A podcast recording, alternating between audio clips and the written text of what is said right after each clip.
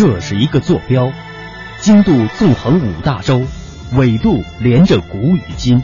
这是一颗水珠，迎着阳光折射不同的语言与文明。打开沟通与对话的大门，感受智慧的神奇与伟大。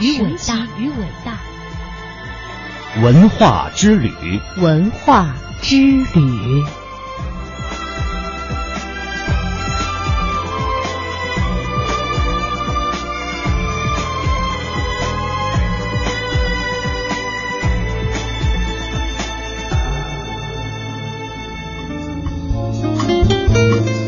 欢迎大家继续锁定收听中央人民广播电台香港之声数码广播三十二台的文化之旅。今天的节目是由曼斯和李银为大家带来的。那么接下来的时间呢，又进入到了我们的历史传奇这样的一个主题时间。今天要为大家讲述的故事是兰陵王。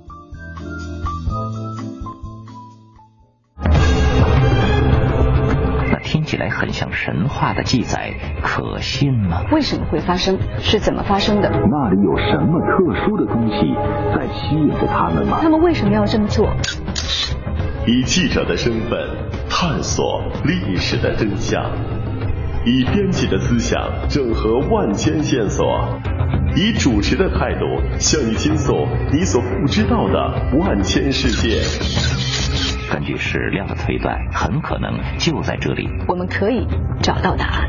他们将深入古老洞穴，搜寻黑暗中隐藏的真相。欢迎您和我们一同感受真相大白的震惊和快意。关注历史传奇，知晓历史背后的故事。历史传奇。历史传奇。欢迎您打开今天的历史传奇。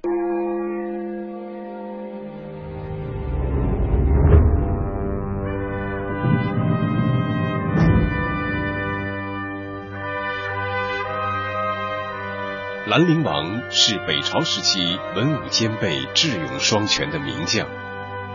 民间传说，这位王子因为太过俊美，所以每次冲锋陷阵时。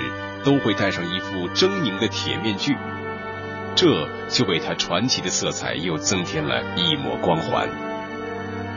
对兰陵王而言，最大的悲哀就是因为出生在一个疯狂的近乎变态的帝王家族，所以最终还是躲不过悲剧的宿命。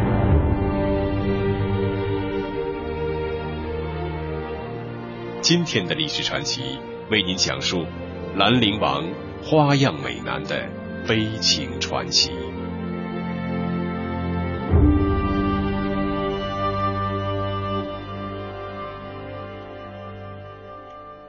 兰陵王的父亲是北齐高祖神武皇帝高欢的长子文襄皇帝高澄，而母亲却连个姓氏也没有，这使得他的身世变得扑朔迷离。北齐书中记载。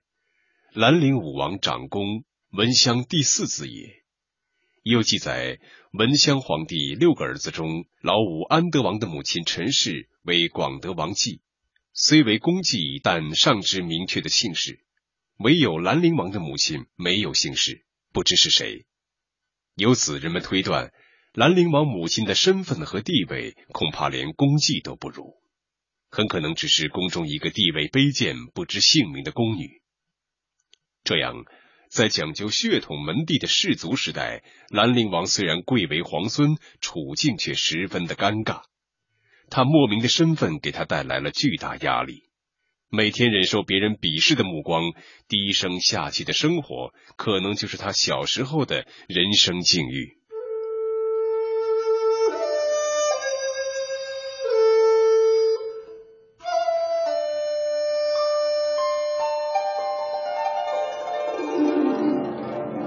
北齐书北史中说兰陵王貌柔心壮，音容兼美；旧唐书音乐志中说他才武而面美；隋唐佳话中说他是白得像美妇人。可见兰陵王的美的确是不容置疑、超凡脱俗的。他有着一般男子所不具备的俊美容貌。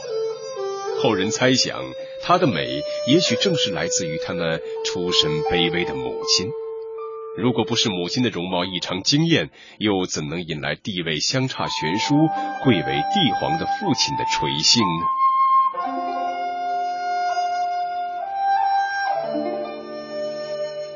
在看似柔弱面貌的背后，兰陵王拥有一颗奔腾的心。毕竟他所处的时代，他所在的位置都不允许他柔弱，否则人生的格局太过狭小，成功的机会也太过渺茫。究其原因，一方面是北齐政权所处的客观大环境使然。除却在中原地区与南陈、北周三足鼎立的局面之外，北部库莫西。东北契丹、西部珊瑚、西北部柔然等其他少数民族政权，也都是虎视眈眈，不时骚扰其边界。这就使得层出不穷的战士成为北齐政治最重要的组成部分。何况这个靠军功起家的鲜卑化的家族集团，更是以骁勇善战著称，一直野心勃勃，不断通过战争来扩充实力和地盘。另一方面，身为崇尚武力的高氏皇族的后代，兰陵王要想在众多的族氏兄弟中脱颖而出，最好的办法就是建立军功。兰陵王的美却给他带来了极大的苦恼，在那个地方割据、连年战乱的岁月里，作为王公将相家的子弟，时刻都要接受战争的考验。因为相貌俊美柔善，在战场上对阵的时候，他经常会受到敌手的轻蔑。为此，他不得不命人制作了一张面目狰狞的大面，也就是面具。每逢出战的时候，都戴在脸上，以此达到威慑敌手的目的。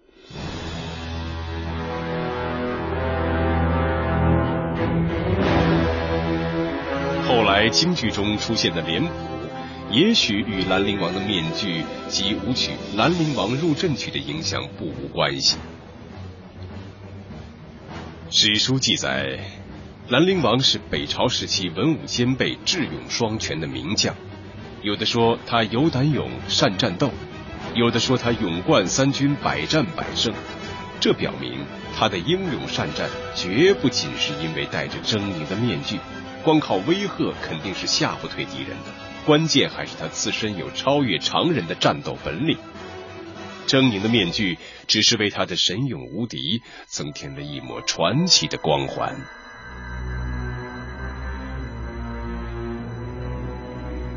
兰陵王一生参加了大大小小无数次战役，其中广为传颂的一次就是历史上著名的邙山大战。公元五百六十四年。北方草原的突厥和黄土高原的北周对北齐发动进攻，北齐重镇洛阳被北周十万大军团团围困，北齐武成皇帝急忙调集军队前去解围。在洛阳城外，北齐援军发动了一次次进攻，都被北周军队击溃，眼看就要面临全军覆没的境地了。这时，受命为中军将的兰陵王带着大面，身穿铠甲，手握利刃，率领五百精骑，奋勇杀入周军重围，势如破竹，一直杀到洛阳城下。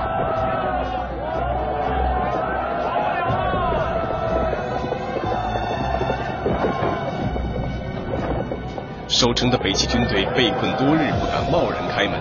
兰陵王摘下面具，城上的北齐军立刻欢呼起来，打开城门，与城外大军合兵一处，奋勇杀向周军，周军大败。正是这次大捷，使得兰陵王威名远扬，北齐皇帝加封他为尚书令。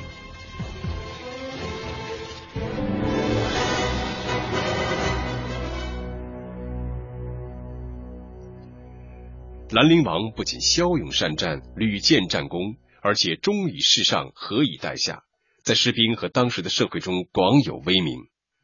作为那个混乱王朝的皇亲国戚，能够做到没有架子，与将士同甘共苦，确实难得。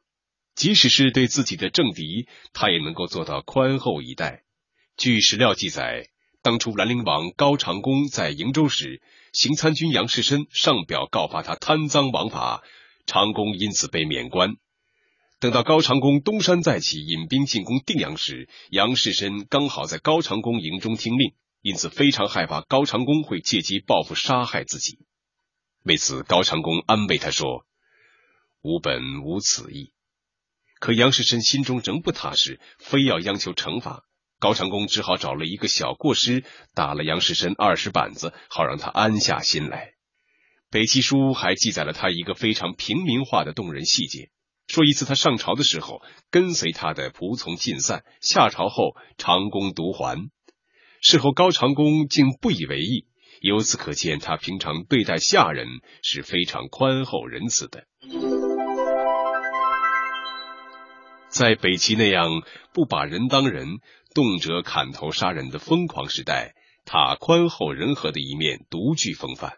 焕发着温暖的人性光辉，不由得让人心生敬畏。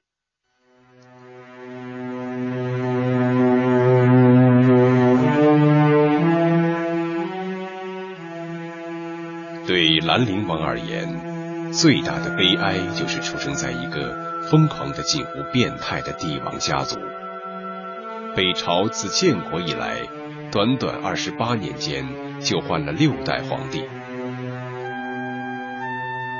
叔侄之间彼此折磨，兄弟之间相互残杀，一个比一个短命，一个比一个疯狂。尽管兰陵王容貌柔美，军功显赫，终其一生小心翼翼，想尽一切办法避祸自保，可依然无法改变他的悲剧式宿命。这个被后世称作禽兽家族的高氏皇室。除却后宫生活的淫秽不堪之外，最令人寒心的便是丝毫不恤骨肉亲情，对亲属的血腥虐杀，手段更是出乎意料的野蛮和残酷。兰陵王的二叔文宣帝精神分裂，加上酒精中毒，整日里疯疯癫癫，就因为听信谗言，便将自己同父异母的弟弟永安王高俊、上党王高焕困在囚笼里，用。毛硕乱捅致死，并投火焚烧，再填以石土。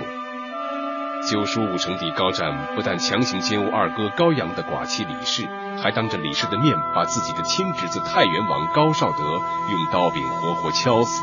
另外，还将六哥的旧太子、自己另一个侄子乐陵王高百年虐打致死。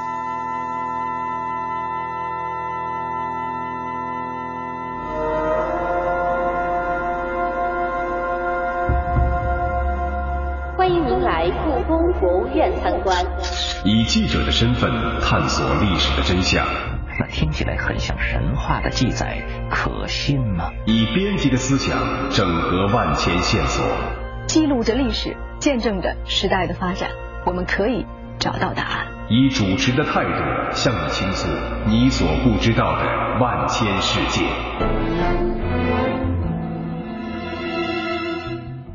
欢迎您和我们一同感受真相大白的震惊。和快意，关注历史传奇，知晓历史背后的故事。历史传奇，历史传奇。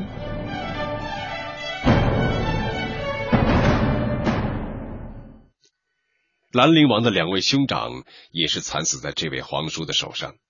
大哥河南王高孝瑜因见劝胡皇后不该和臣子玩握槊游戏。加上奸臣谗言毁誉，便惹得高瞻大怒，强行命这位从小一起玩到大的阻止饮酒三十七大杯，然后又命人在他回家的路上强行灌进毒酒。高孝瑜难受至极，投水而死。三哥河间王高孝婉听说大哥被毒死，天天恨得扎草人射箭，以泄心中怨愤。高瞻听信谗言，将其抓入宫中，施以鞭刑。高孝婉不称陛下，直呼阿叔。高瞻大怒，谁是尔叔？敢唤我做叔？用大棒亲自击碎这位侄子的两腿胫骨，让其活活痛死。后主高纬性格懦弱，与他的列祖列宗相比，荒淫有余，残暴稍次之。不过杀起自己的亲人来，也毫不手软。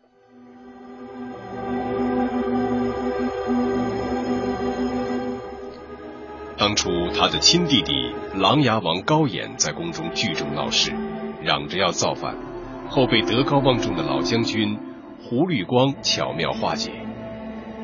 其实这个事件也就是帝王家事，十几岁的孩子不懂事儿，耍性子闹情绪罢了。可高伟并不打算放过自己这个胆大妄为的亲弟弟。胡太后知道大儿子心眼小，就怕他弄死二儿子，便把老二关在自己宫内。高岩每次吃饭前，太后都要亲口尝试，就怕老大投毒。几个月后，高伟还是趁胡太后睡觉时，将高演骗到自己的宫里砍了头。此时年仅十四岁，高演的四个姨父子也都被自己的亲叔叔斩草除根，灭得干干净净。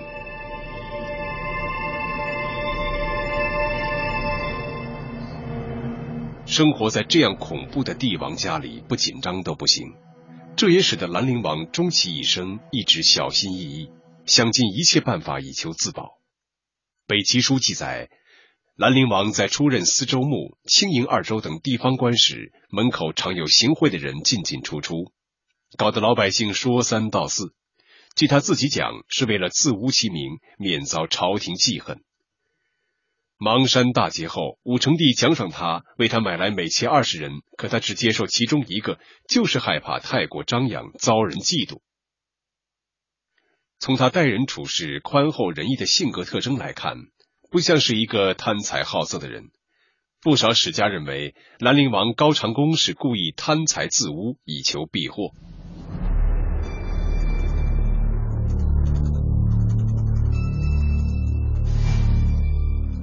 生活在恐怖的帝王家庭，不紧张也不行。从此，长恭每遇战事便称病不出。故意有病不治疗，以求借此避祸。一次，江淮倭寇骚扰，兵势告急，他害怕再次被封为将军，竟埋怨自己说：“我去年面肿，今年为何不发？”真是恨不得自己把自己的脸打肿，冒充病人。身为带兵的将军，历经多少次血与火洗礼的兰陵王，自然不是贪生怕死之辈。可帝王变态的心理逻辑使他陷入输不得、赢不得的双重尴尬。输了战事怪他无能，丢了祖宗的江山社稷；赢了战争又怕他声威太重，坏了君王的春秋美梦。兰陵王尽管一再低调行事，刻意淡化自己，但终是躲不过君叫臣死，臣不得不死的悲剧宿命。武平四年五月的一天，后主高伟派使者看望皇兄高长恭。送来的礼物竟是一杯毒酒，兰陵王悲愤至极。郑妃劝他说：“何不去求见皇帝？”天真的郑妃以为可能只是兄弟之间的一场误会，只要向皇帝求情，就可能讨回性命。而兰陵王自己心里明白，向后主高伟讨个说法根本就没有用。一年前和自己一起出生入死的重臣老将胡律光，不也是无辜被引诱入宫，用弓弦残忍勒死的吗？万念俱灰的兰陵王将毒酒一饮而尽，毅然决然地离开了这个乱糟糟的世界。当时兰陵王年仅三十岁，死后被安葬在都城邺，也就是今天邯郸磁县境内以南。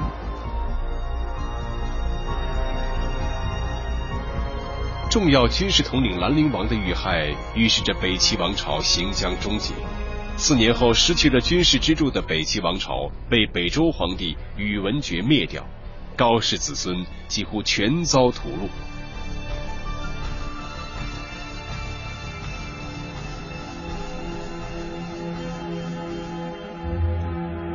究其兰陵王的一生，谈不上波澜壮阔，也算不得精彩传奇。史书上仅以四百多字的传记略述他的生平。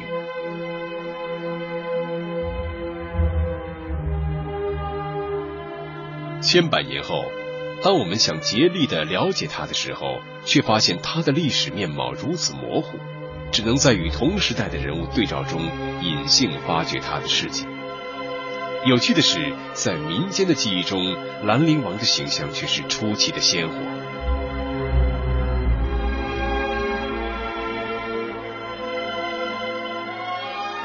民间传说中最多的就是这位英俊的王子，因为太过俊美，所以每次冲锋陷阵时都会戴上一副狰狞的铁面具。这个传说固然生动，可在正史中找不到足够的证据。如果他真和北宋时被称作狄天使的狄青将军一样，临敌被发，戴头面具，有如此出彩的将军风姿，严谨而细心的史官是不会不做记录的。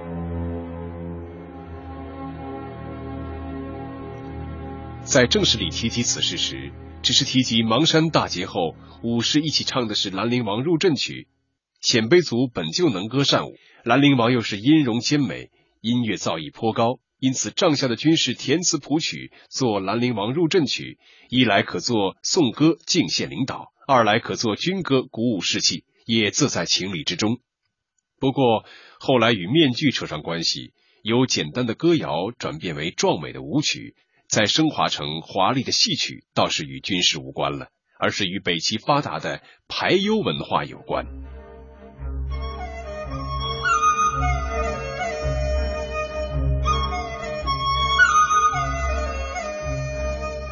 北齐王朝虽然短命，六个皇帝也多是荒淫无度，可个个都是流行文化的高手，友好歌舞，从而造就出极度繁荣的娱乐文化。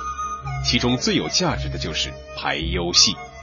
当时的排忧不但能和歌舞，而且可以表演故事，已经有了戏曲的雏形。《兰陵王入阵曲》后被排忧改编成皇室舞蹈时，肯定是煞费苦心。按照当时后宫造一条珍珠裙也要所费巨万的豪奢之风，排演这样一出大戏，自然也是精益求精。戏中兰陵王的扮相是衣紫腰金直边，可见装饰之华丽。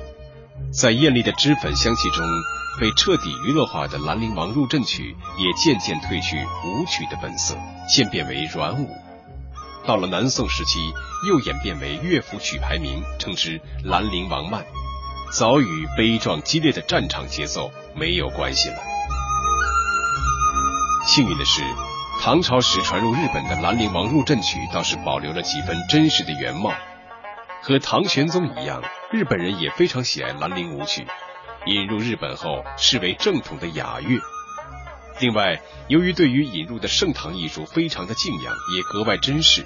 我们也有幸在千年之后还能欣赏到原汁原味、壮怀激烈的兰陵舞曲。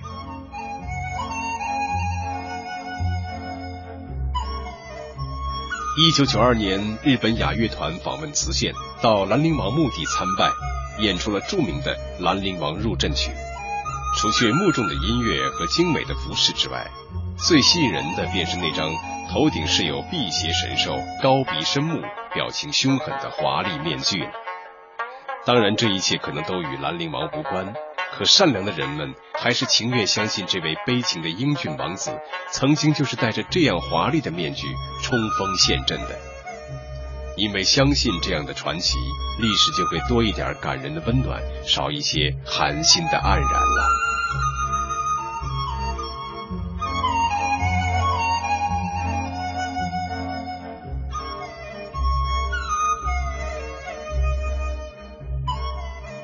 今天的历史传奇就为您讲述到这里，感谢各位的收听。